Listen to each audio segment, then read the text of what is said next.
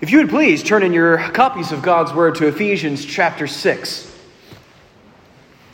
Ephesians chapter 6, if you're following along in the Pew Bible, that's page 1163. 1163. We'll be in Ephesians chapter 6 and looking at verses 5 through 9 today. So listen closely, because this is God's Word that is for you. Bondservants or slaves, obey your earthly masters with fear and trembling, with a sincere heart, as you would Christ, not by the way of eye service as people pleasers, but as bondservants of Christ, doing the will of God from the heart, rendering service with a good will as to the Lord and not to man, knowing that whatever good anyone does, this he will receive back from the Lord, whether he is a bondservant or is free. Masters, do the same thing to them, and stop your threatening, knowing that he who is both their master and yours is in heaven, and that there is no partiality with him. This is the word of the Lord. Thanks be to God for his word. Let's go to our God and ask our bless- His blessing on this, our text this morning. Oh, Jesus, we do thank you for this passage that you have given to us to show us how the best way to live is. Pray that we would take it and learn from it, and ask that you would help us to believe it. We ask all these things in Jesus' name. Amen. So, how do you answer the question that inevitably comes up when you meet someone? That question, what do you do? It's always a fun question to answer, particularly for me, because I like watching people's faces when they find out I'm a pastor. This has been something that's been amusing even when I was in college and would say, I'm studying to be a minister. Immediately, people would start backing away and asking if they had offended me in some way.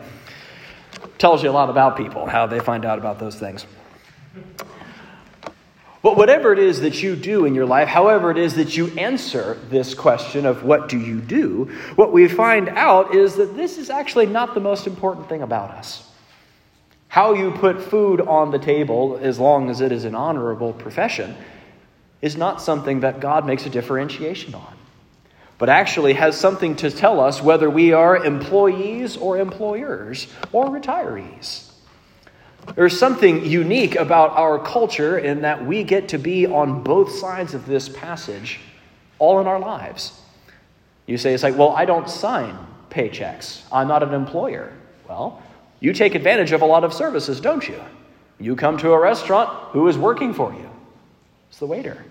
When you go to the bank, who is working for you? The bank teller. When you go to the doctor's office, the person behind the desk is working for you all over the place. We are both those that serve and those who are being served. So, no matter what station of life we find ourselves in, this passage, in fact, applies uniquely to our culture and has something to say to us all. And that is, ultimately, as one commentator put it, Christian slaves belong to one Lord, Jesus Christ, and their obedience to their earthly masters is all of a piece of their serving Him. So, what we're going to do is we're going to take a look at our two points. As we usually do, as you can see on the back of your prayer guide and the insert in your bulletin, we have our two points. Simply, point number one servants, serve Jesus. And number two, masters, remember that you serve Jesus too. That's what we're going to look at as we jump into this passage together. Now, let's start by addressing the elephant in the room, which is slavery. This is something that, depending on your translation, if you're reading out of the New American Standard, it might translate the passage of the ESV translates bondservants and translates it slaves. In fact, you can even see in the uh, ESV, they have a little footnote that points you down to the preface that talks about why they've made the decisions that they do. When we look at how the Bible speaks about slavery, people have used that as an opportunity to say that the Bible is immoral. Because they say, ah, it has things for slavery, it doesn't seem to condemn it, so therefore the Bible is immoral. Well, one of the first things we have to keep in mind is the slavery as we have known it, especially here in the United States, of going out to some other country, capturing another person, bringing, it over, bringing them over here, and selling them, is something that even in the Old Testament called for the death penalty. It was called man stealing. You can see that in Exodus 21 16 and Deuteronomy 24 7. This was something that the Lord has always found reprehensible. So when we think about slavery, this is not what this is talking about here. That being said, in the New Testament, Paul is addressing something that was, a, was an integral part of the Roman Empire's economy. Slavery was something that they, they estimate that there was a, roughly a third of the population was a slave. And while there are definitely sources that you can find that would point to the fact that slaves did have some rights, so you could advance in slavery. Some even sold themselves into slavery as a means of cultural advancement. This does not mean that being a slave in the Roman Empire was fun or easy or humanizing. If you were a slave, you were considered property. And if we were to make the modern day analogy today, you've been considered a talking drill or a talking wagon and that you could use and abuse and dispose of your slaves however you so chose. This is the economy that the New Testament is speaking to. And you'll notice, as one commentator puts it, that this is actually a radical stance that Paul is taking. Listen to how he puts it. If Paul does not make a full frontal attack on slavery, he is certainly putting a time bomb under it. What is he saying here? In that last verse, especially the last phrase, that Paul is making an equality between the master and the slave. Essentially saying, the Lord doesn't see the difference between you two. You both are servants, you both are people. Even the fact that Paul is addressing them, he's not addressing property, he's addressing people. And beginning that adjustment is something that uh, the institution of slavery is not able to withstand. And that's why, as other commentators have pointed out, that the great people that have stopped the slave trade, namely William Wilberforce and others, have used these principles that are in the New Testament to free these slaves and to end the slave trade as we knew it then. It's also worth mentioning that we in our modern society do not get to look down on these other societies, even the past of our own, and say, well, at least we're past that. There are actually more slaves now than there were then. In fact, according to the International Justice Mission, approximately 50 million people are still in slavery today. We find those slaves even in America. Perhaps you've watched them on certain websites. This is where a lot of that happens. Still happens today. And this is something that the Bible still speaks to that the Lord does not show partiality. We don't get to abuse and use people because of their station in life, whether our culture has said it's okay or not.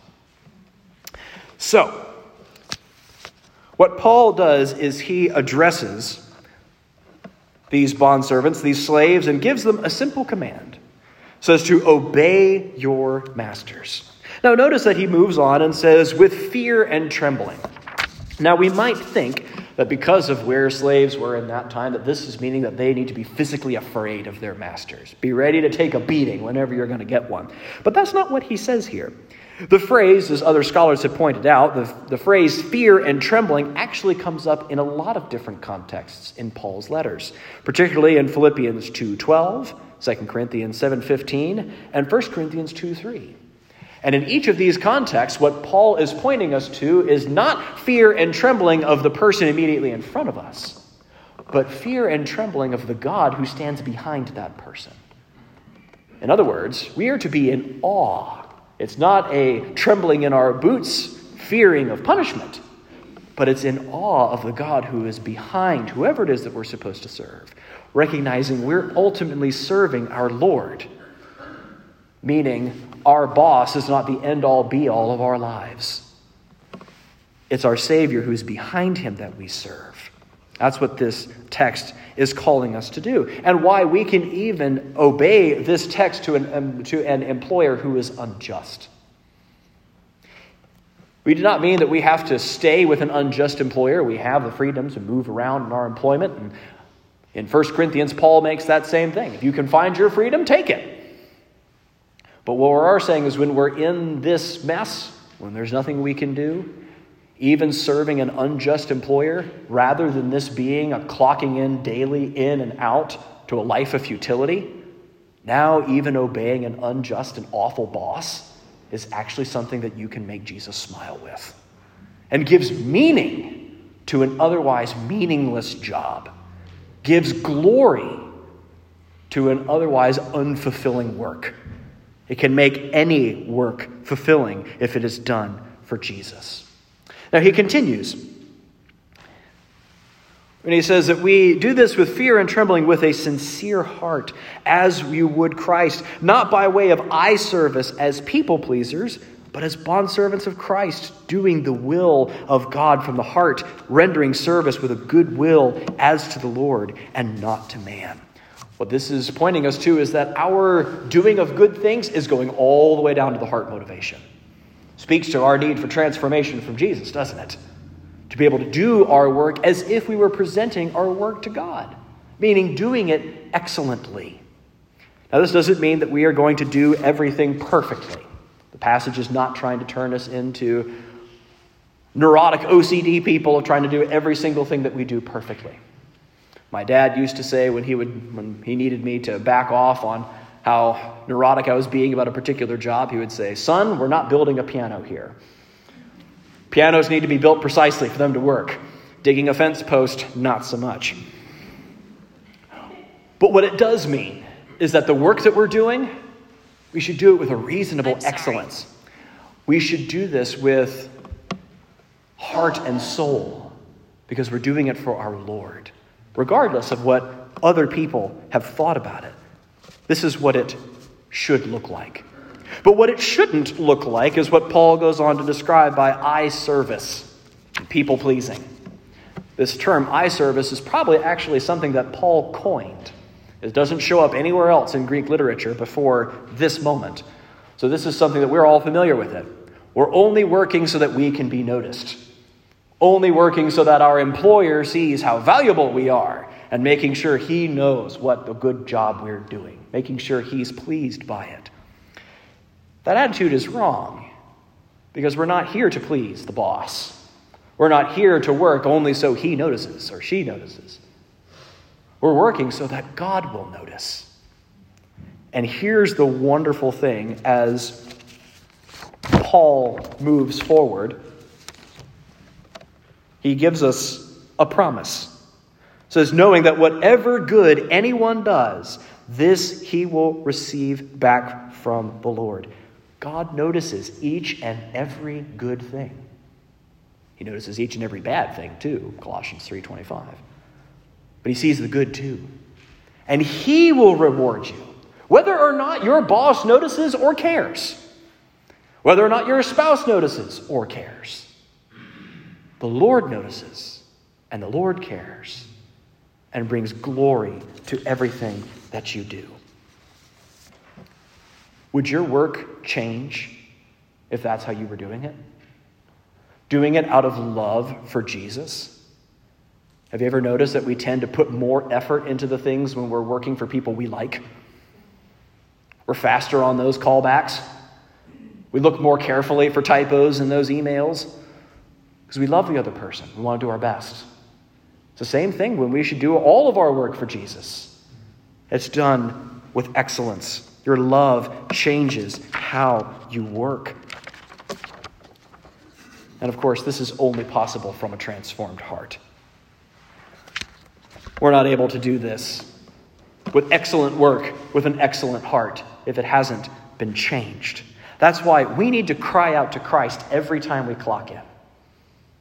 We need help, Lord, as you're sticking that card back in the clock. Or opening up your heart to Jesus every time you open up the laptop. It's like, all right, I'm going to work. Lord, help me work for you. Help this to be an extension of the worship that I did on Sunday. Let that worship follow you into the office on Monday or onto the field on Tuesday. Because Jesus notices. And Jesus loves. That's what this passage is calling us to do. He will see, and He will reward. What does that reward look like? I don't know. But I do know that God is in the big habit of doing far more than we ask or think. When he said, I will deliver you from my sins, who would have seen coming that God was going to offer himself as a sacrifice for our sins? No one saw that coming in the Old Testament. So I can only imagine what's coming for us in the new. It's a lot easier to spend our money when we know we're going to be reimbursed. Let's spend our work capital Let's put our heart and soul into it. Spend ourselves for the kingdom, knowing that we will be richly reimbursed by a Savior who loves us deeply. I remember I was, during a spring break, we had had lightning strike one of our large oak trees in our yard, had taken a big branch and had leaned it against the ground. And my dad and I spent the better part of a week out there trying to get the thing all trimmed up and get it to where we could take it down to the ground and chop it all up.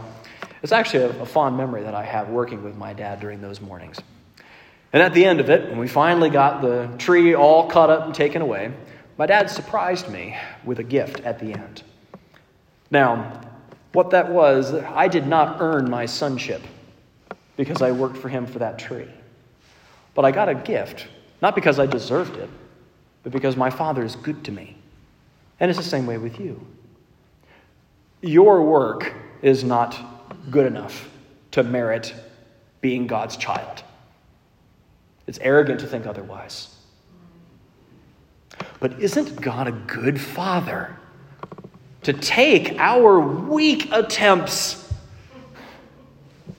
and say, I'm going to bless you for it? We serve a good God who not only gives us commands, but gives us promises.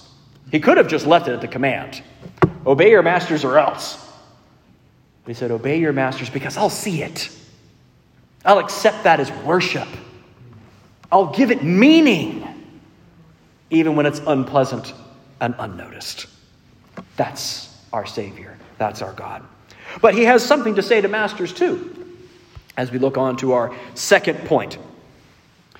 Get here to verse 9, it says, Masters, do the same. Which is, I think, what he's talking about, along with other scholars, is to do their work for the Lord too. Masters had things they had to do too.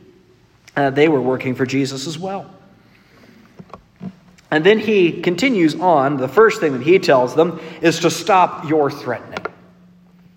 Now, what does this mean? Well, going into history, threatening of your slaves was something that happened each and every day. Whether that was verbal abuse or physical abuse or threatening that or the other, this was something that they could carry out onto their slaves with relative legal impunity. You could beat your slave as much as you wanted to because, after all, it was your property. We see sometimes when the drill doesn't work, we'll bang the bottom of it to try to get whatever it is. Know how it fixes it, it always does when we smack the bottom of whatever tool that's not working for us to get it to go again, people didn't see it any differently the way you would do that with a slave. They weren't doing what you wanted to do, hit them and do whatever you needed to do for them. And here, what Paul is doing is not just, hey guys, stop the violence. What he is saying is, you can't even threaten other people with that violence.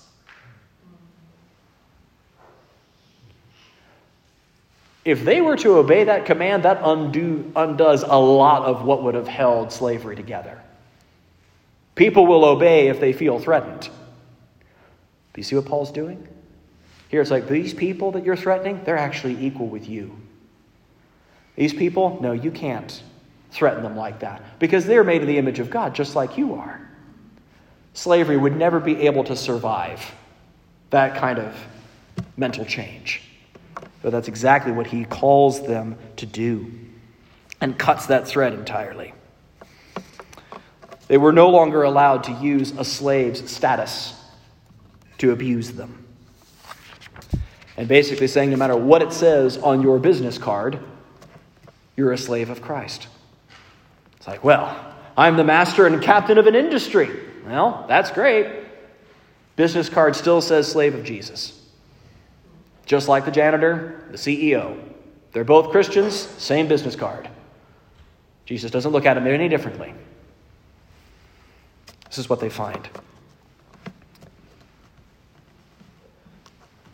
Tells them that they are serving Jesus as well. And this is something that we need to take to heart.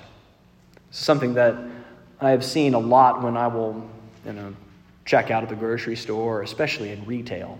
When you genuinely ask the person behind the counter how their day is going or thank them for being there, it is unreal how often it's like they're shaken from a stupor and it's like, What? Oh, my day is actually going okay, thank you. And it's like they they realize they're being treated like human beings. And it's unbelievable how much abuse these people take for minimum wage. Christians should not be known by that. Should not look just because they have a vest on that they are then able to be abused. Or because they have decided to go into food service for various reasons, that we can stiff them on tips. Christians shouldn't be known as poor tippers. We don't get to look at them as being less than us and treat them poorly, but that we are all the same because that's how Jesus sees us. So, how can we apply this passage, having looked at all of these things? Well, for one, if you are no longer in the workforce, this passage still applies to you. As we said at the beginning, all sorts of people work for you. Even the people that try to work for you that you would rather them not work for you, like telemarketers. We don't get to abuse them either. We treat them excellently. Yes, it's an irritating industry.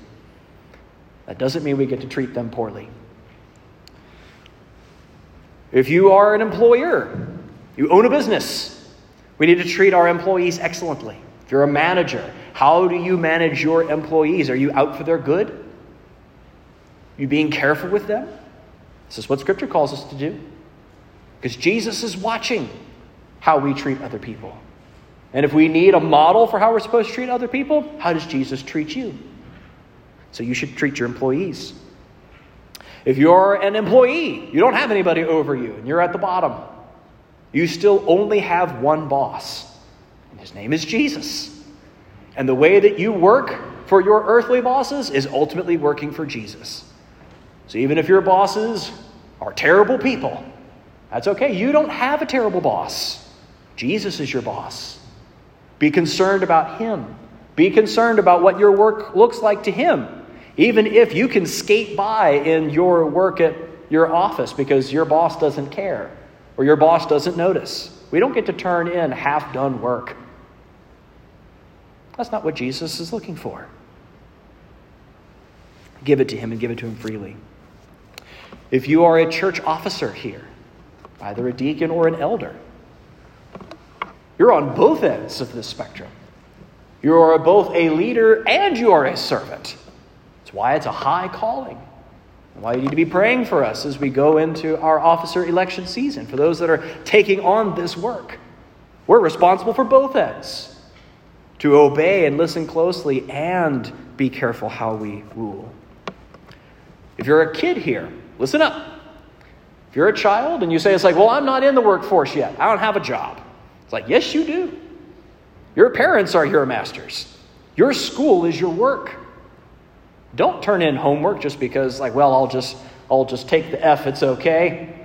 It's like, no, this is working for Jesus. Figure out those sums. Work through that science. Learn that history. Learn it for Jesus. Even if you don't see how this applies to your life. Guys, I've never used the quadratic formula. I have used algebra, though. Pay attention in that. Whatever work that you're doing, even if it's a subject you don't like, it's a subject that you can work towards for Jesus. So do that. This applies to you too. And again, the only way that we're able to do this, if you say it's like, oh, this sounds exhausting. What are you talking about working for people that don't care about me? What are you talking about working on things that I'm not interested in? How can I do that? Well, you can't on your own. That's why you call out to Jesus every time you sit down at the desk.